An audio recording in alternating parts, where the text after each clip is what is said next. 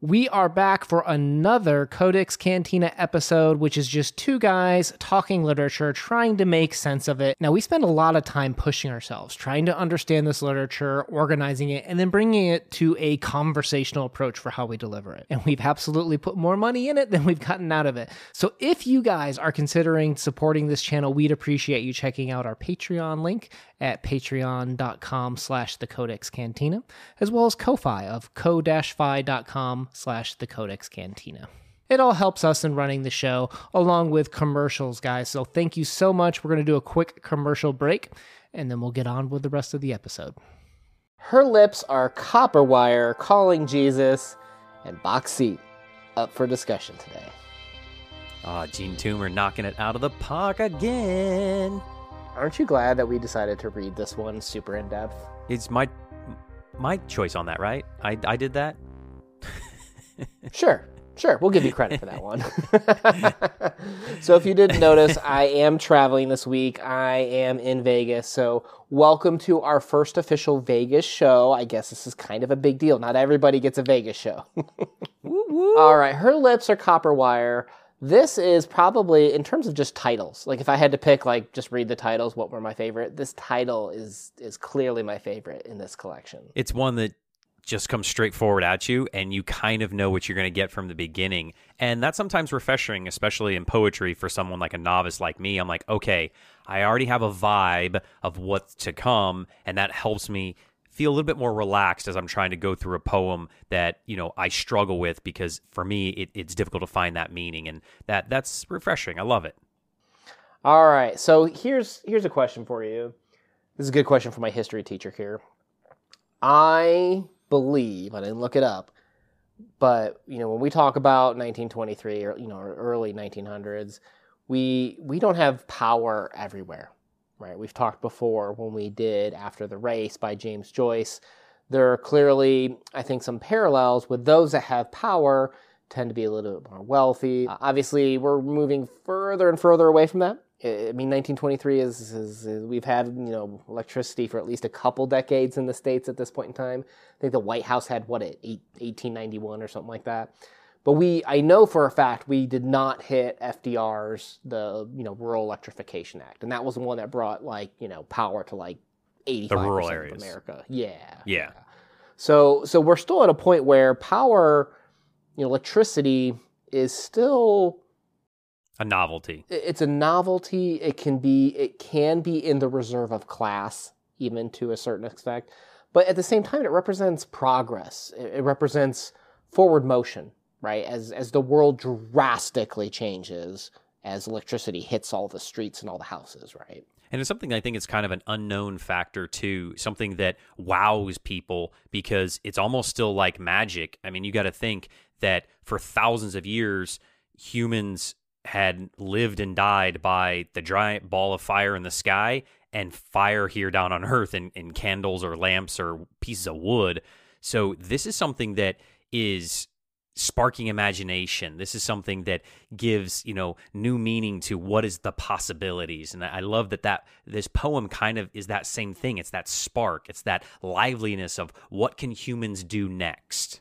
Mm-hmm, mm-hmm. And even to an extent, when we're talking about city and rural, right, we have a lot of conversation with that going from Georgia, Georgia up to the north in terms of to the big cities, in terms of progress, where is that happening in the big cities and such. So I, I think you have not read all of Cane yet, and I won't give away spoilers for the rest of Cane, but you're going to see continued conversations around this, around class, around that explosion and movement forward. So this is definitely kind of a it's not obvious reading it like in a bubble by itself, but that's what makes Cane so powerful is that you can kind of extrapolate it over several stories.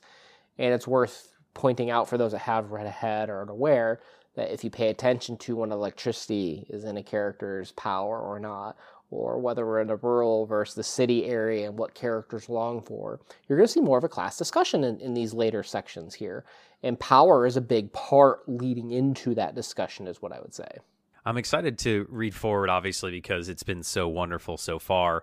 But also, I think about like the music aspect of the 1920s and 30s, and then this idea of incorporating all of the the blues and jazz and electricity and power and class and uh, all the the issues that our country had. It it's exciting to see where this novel is going to go because it just keeps getting better and better for me.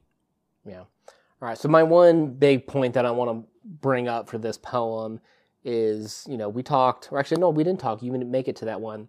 There was one of uh, the poem discussions that I had that I don't think you were able to make it for that one, but I talked about how Du Bois said that this was a very important book in literature for the black community because it, it, it was the first to kind of explore black sexuality, to normalize it, to talk about it, because up until then it was completely repressed. It was it was a part of literature that was just absent. And don't you love that Toomer does this so elegantly that to take something that's so hush hush, still to this day, we're a very young country, but sexuality and and anything of that nature is, is very you know taboo um, in, in general terms and it, he breaks it down to something so simple as a kiss and then it can be so impactful that that's all you need and i think that is beautiful.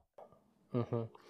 now with that said there is this quote where he says then your tongue remove the tape and press your lips to mine till they are incandescent. Why do you think she had tape over her mouth?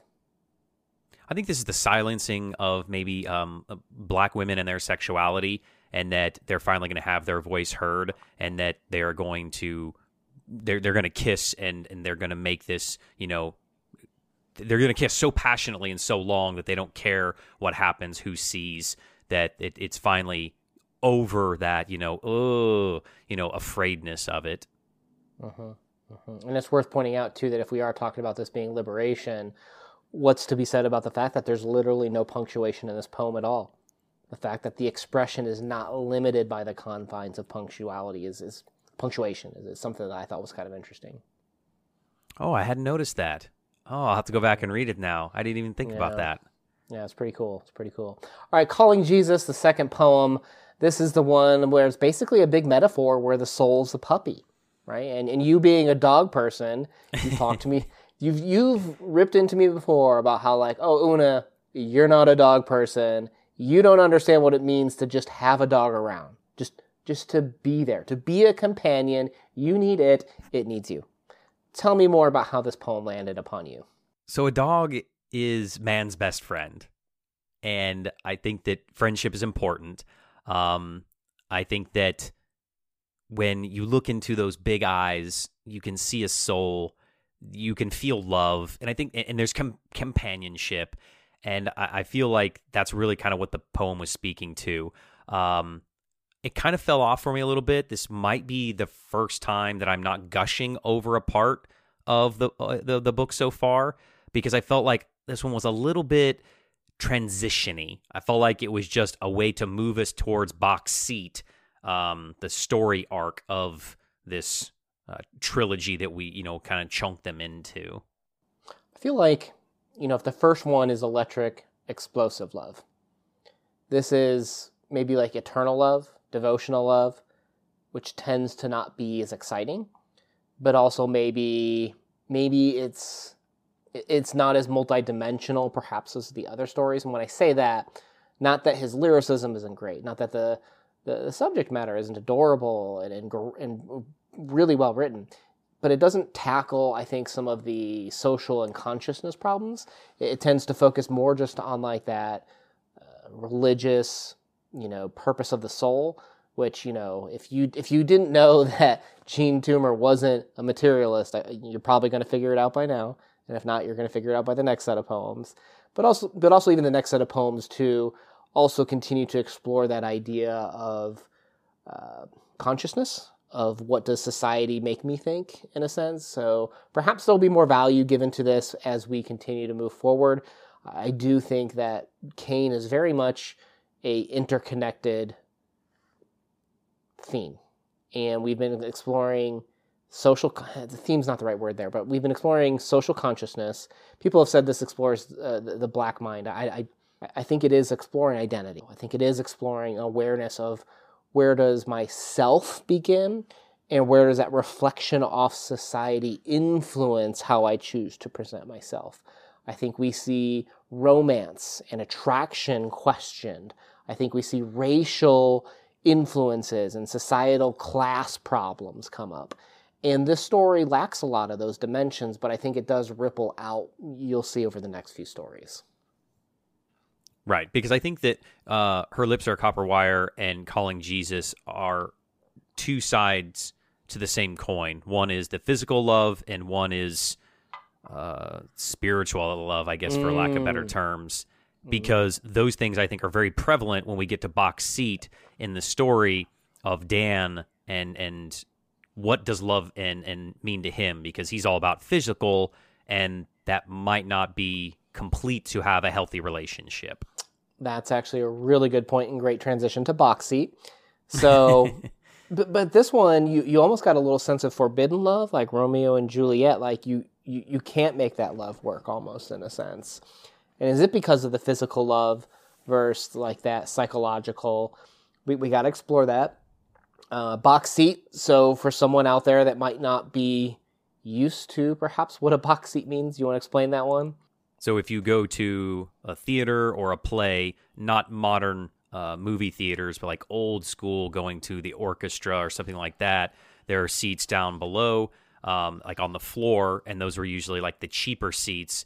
And then you had the box seats, uh, which would be up, you know, second story, and those were traditionally kind of changed over time. In the beginning, it was for the rich people, and then it kind of flip flopped to where the rich people, uh, i.e., a lot of times white people, sat down on the floor, and then people that were of color, they were relegated to the box seats uh, in the second floor.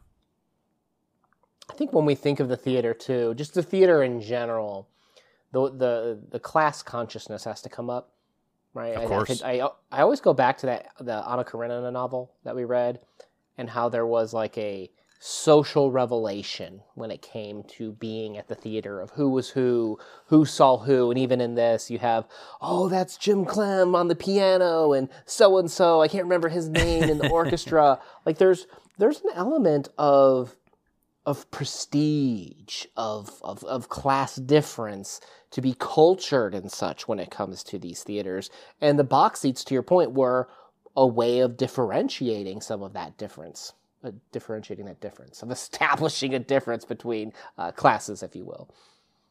And who you got to sit next to mattered as well. What time you got there mattered. Uh, you know, of course, then what happens when you go out to these these events? You dress up so you're in your best and you're going to show off your jewelry. Uh, it, it's all about class divide, clout, showing off, and those things. And as we get into the story, we see that like poor Dan kind of breaks all the social norms that you would traditionally see at a, you know a playhouse or you know a movie theater back in the 1920s. Yeah. Well, Dan, okay, so he is a darker skinned individual as described by the narration. And he's heading to, you know, his girl's house that he's he's just infatuated with, right? Muriel. And she's staying, you know, she the house is kind of run by Mrs. Pribby so he's going through this neighborhood and he knows already in terms of like that that difference of him versus this neighborhood. He's like, I don't belong here. And he goes into these fantasies about how he says, No, I ain't a baboon. I ain't Jack the Ripper. I'm a poor man out of work. Right? And he compares himself to some things that, you know, I don't think we would compare to today in terms of being the baboon, but he also has something that's very relevant today where he's afraid of being arrested just for being in that neighborhood and being a darker skin. Yeah, it doesn't get more real than that nowadays, right? Where people are racially profiled. And I mean, Dan kind of has a point that why couldn't he just be there? Uh, I mean, he's being judged before somebody knows him. And that would obviously, I think, anger anybody. So he already has kind of a chip on his shoulder from the very beginning of the story. And then it just kind of escalates from there because technically Muriel isn't really his girl. He's trying to get her to be his girl. Uh-huh. Do you think that Dan has any conf- confusion? Isn't the right word, but there's like in his mind, he, he's got a very creative fantasy that, that he imagines things. And in some ways, there's kind of like a blurring effect of reality and fantasy do you think that he's a character that has one of those just super in touch experiences with reality? Or do you think that he goes overboard with guessing with what may happen? I think in the second one, I think that a lot of young men tend to become infatuated with women. My, I happen to me, uh, and tell me if I'm wrong because I, I don't know what you know your experience. That with this fatuation, you start to create a narrative in your head um, of how things would look, how you're going to hang out and talk with each other, uh, this person that you have this infatuation with, what your first date's going to be like, what your first kiss is going to be like, and then you start going, you know, what is, what is our marriage going to look like? What are our kids going to be like? You just you kind of take it too far and you build this whole persona of the person and this whole story of how your lives are going to be together. And then when it doesn't happen, you get angry because it was actually real to you. And maybe it was real, but it was only real in your mind. And so that disappointment leads you to lash out. And that's what Dan does throughout the story is lash out because he had put Muriel on a pedestal. He'd created this narrative for himself, uh, for themselves. And then as it doesn't come to fruition, he gets, you know, bummed out. Wasn't it you too that also has told us at one point in time that when you're first courting someone, you are in love with the idea of the person rather than the actual person themselves, right? And I think Dan has an idea of what he wants this relationship to be because he's over there and he immediately brings up like this traumatic event. Like, oh, I'm sorry about that thing that pained you. And she wants to change the subject. She doesn't want to talk about it. She wants to be very pragmatic. She wants Dan to get a job. She wants him to work harder. And then as soon as his her friend comes over, B she immediately kind of like shafts him and turns away from him. And there's there's just a lot going on here, right? Because how do we view her? Is she pragmatic? Is she someone that gives in to social pressures the way that as soon as the color line is questioned with her friend coming over, that's probably white, that she doesn't want to be seen with the darker skinned individual like Dan? There's a lot to you know, to interpret here. You don't know if this is coming off straight as racist because you don't get a lot of information, but it's heavily implied. And again, I think we're we're setting up to kind of feel sorry for Dan but he doesn't go about, I guess, in a correct, correct, socially acceptable way of how to handle these situations. But how would he know this? I, he he's a it's almost a fish out of water story, right? I mean, he he's a, a southern boy that is coming to the big city and being rejected just because of the way he looks. And then he's trying to build this relationship and being rejected again by the way he looks, indirectly by a friend. I mean, what do you expect out of this guy? And it's kind of heartbreaking. You know what I think it is? The you'll notice that there's it's almost kind of musical the way that there's transitions in the scenes with Miss Pribby flipping the newspaper, right? Like as soon as you find out some information, suddenly the newspaper you know ripples in the background and stuff like that. And you know what are newspapers if not a form of social consciousness of these are the things that we care about and it's every time that the, the newspapers, the Mrs. Pribbys of the world, who gatekeep people like Dan from visiting Miss Muriel or the, the white friends and stuff like that, she is more responsive, I think, to social pressures than Dan is, who is more introspective. Like he's creative, he has an active imagination, clearly. He faces inward while Muriel is facing outward for her information in terms of what society expects from her or what her friends expect her to behave as. This whole time you're reading this, you were playing a musical in your head, weren't you? Where Mrs. Pribby did the newspaper and she goes, That boy ain't good for you. And she started singing and they started dancing in the kitchen. I I know that was in your head.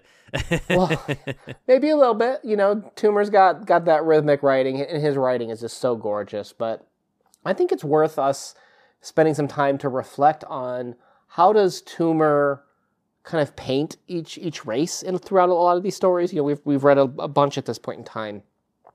But a lot of times you have black individuals who tend to be denigrated by society. You've got them being looked down upon. You've got them frequently feeling incomplete or questioning where they belong in society. And a lot of the white people, it's not like they're perfect either right? You've got them that are they're very they're violent, they're power hungry, right? They'll do anything to protect or dismiss anything that would challenge that power as well. That I think that you have a lot of narrative energy that is not just I don't think these are fair or realistic, and I don't think they're meant to intended to be realistic depictions of the race. I think what we're seeing is Toomer is using each race to reflect off of the other one all, all the things that they think about themselves. So when the white people are being denigrating or power hungry or dismissive, or when the black people are questioning their own identity or questioning their own values, you see how the characters are impacted negatively by like this, you know, this consciousness of what the other thinks of them.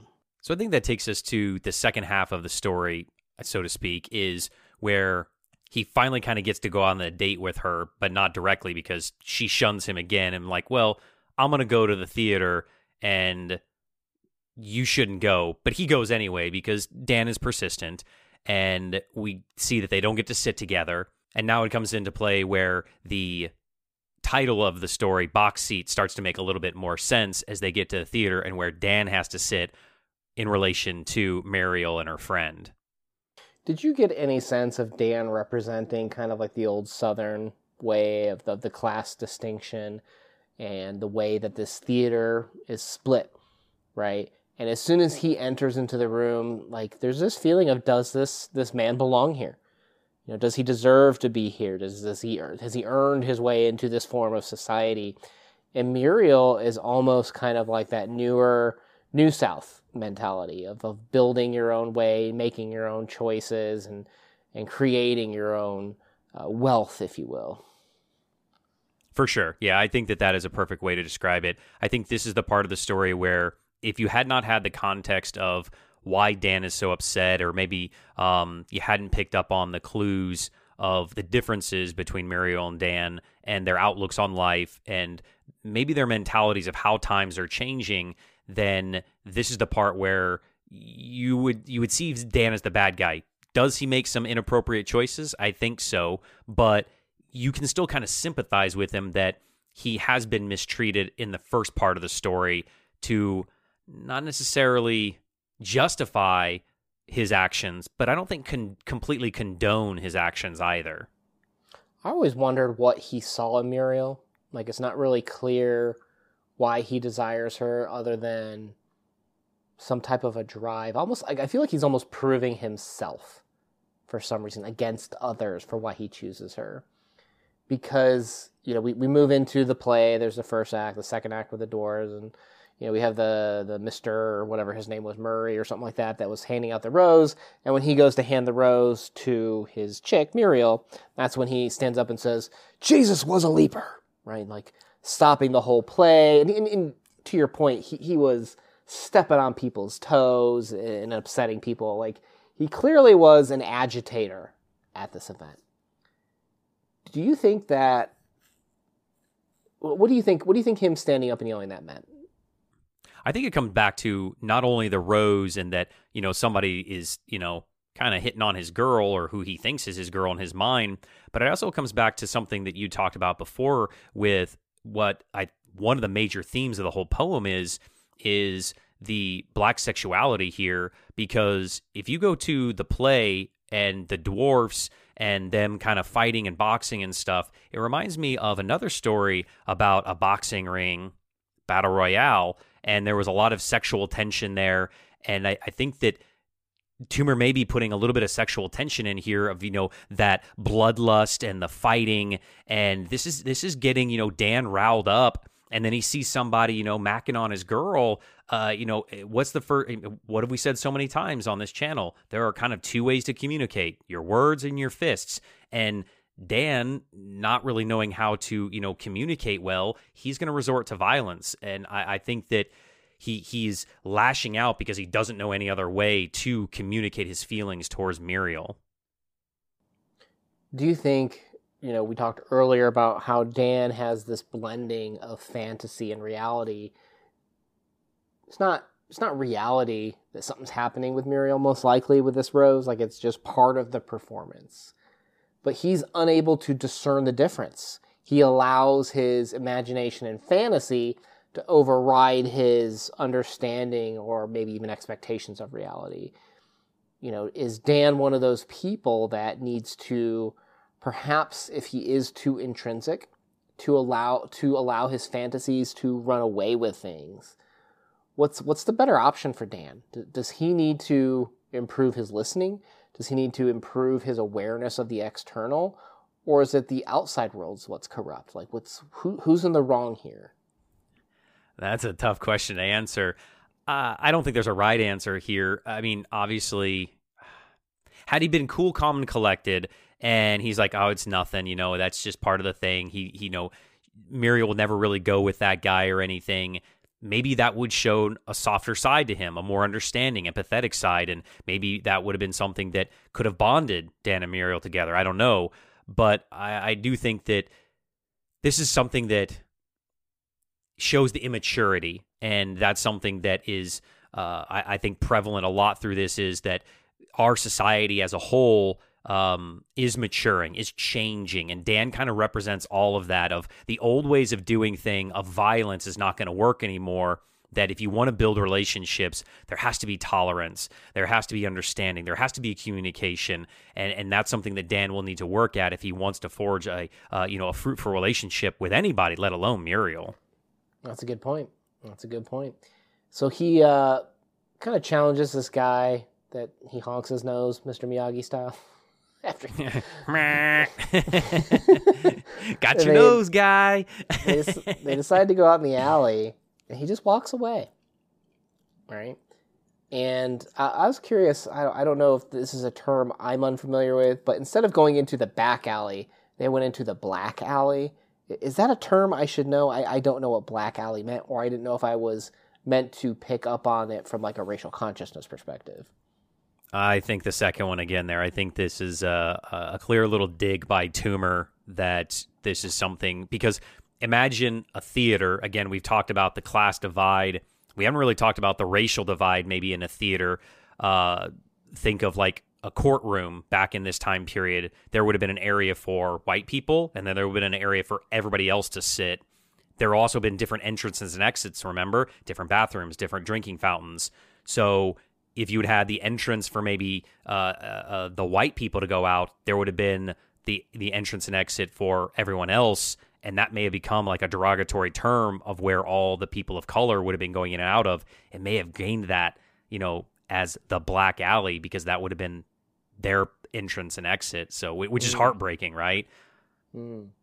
Yeah. No, this is this is man. I love Cane. This is a series that keeps on giving up next, we have Bona and Paul, which I think explores the best this problem of how we perceive ourselves versus society and what a society expects of us. And then we have mm. Kabnis, which is like a 60 page play adapted to a short story. It is, it's heart wrenching. Like, steel yourself before you read that one. But man, I'm telling you, Cane, okay. Cane just it just it's just so good. It's just so good. I, I don't even know how to explain it anymore. The gift that keeps on giving. Yes, sir. I'm excited for it. All right, playlist down below of other Cane talks. Looking forward to finishing this and wrapping this up. What's been your favorite piece of this book collection, short story cycle collection, if you will? My name is Ben Una. We'll talk to you later. Peace. Peace.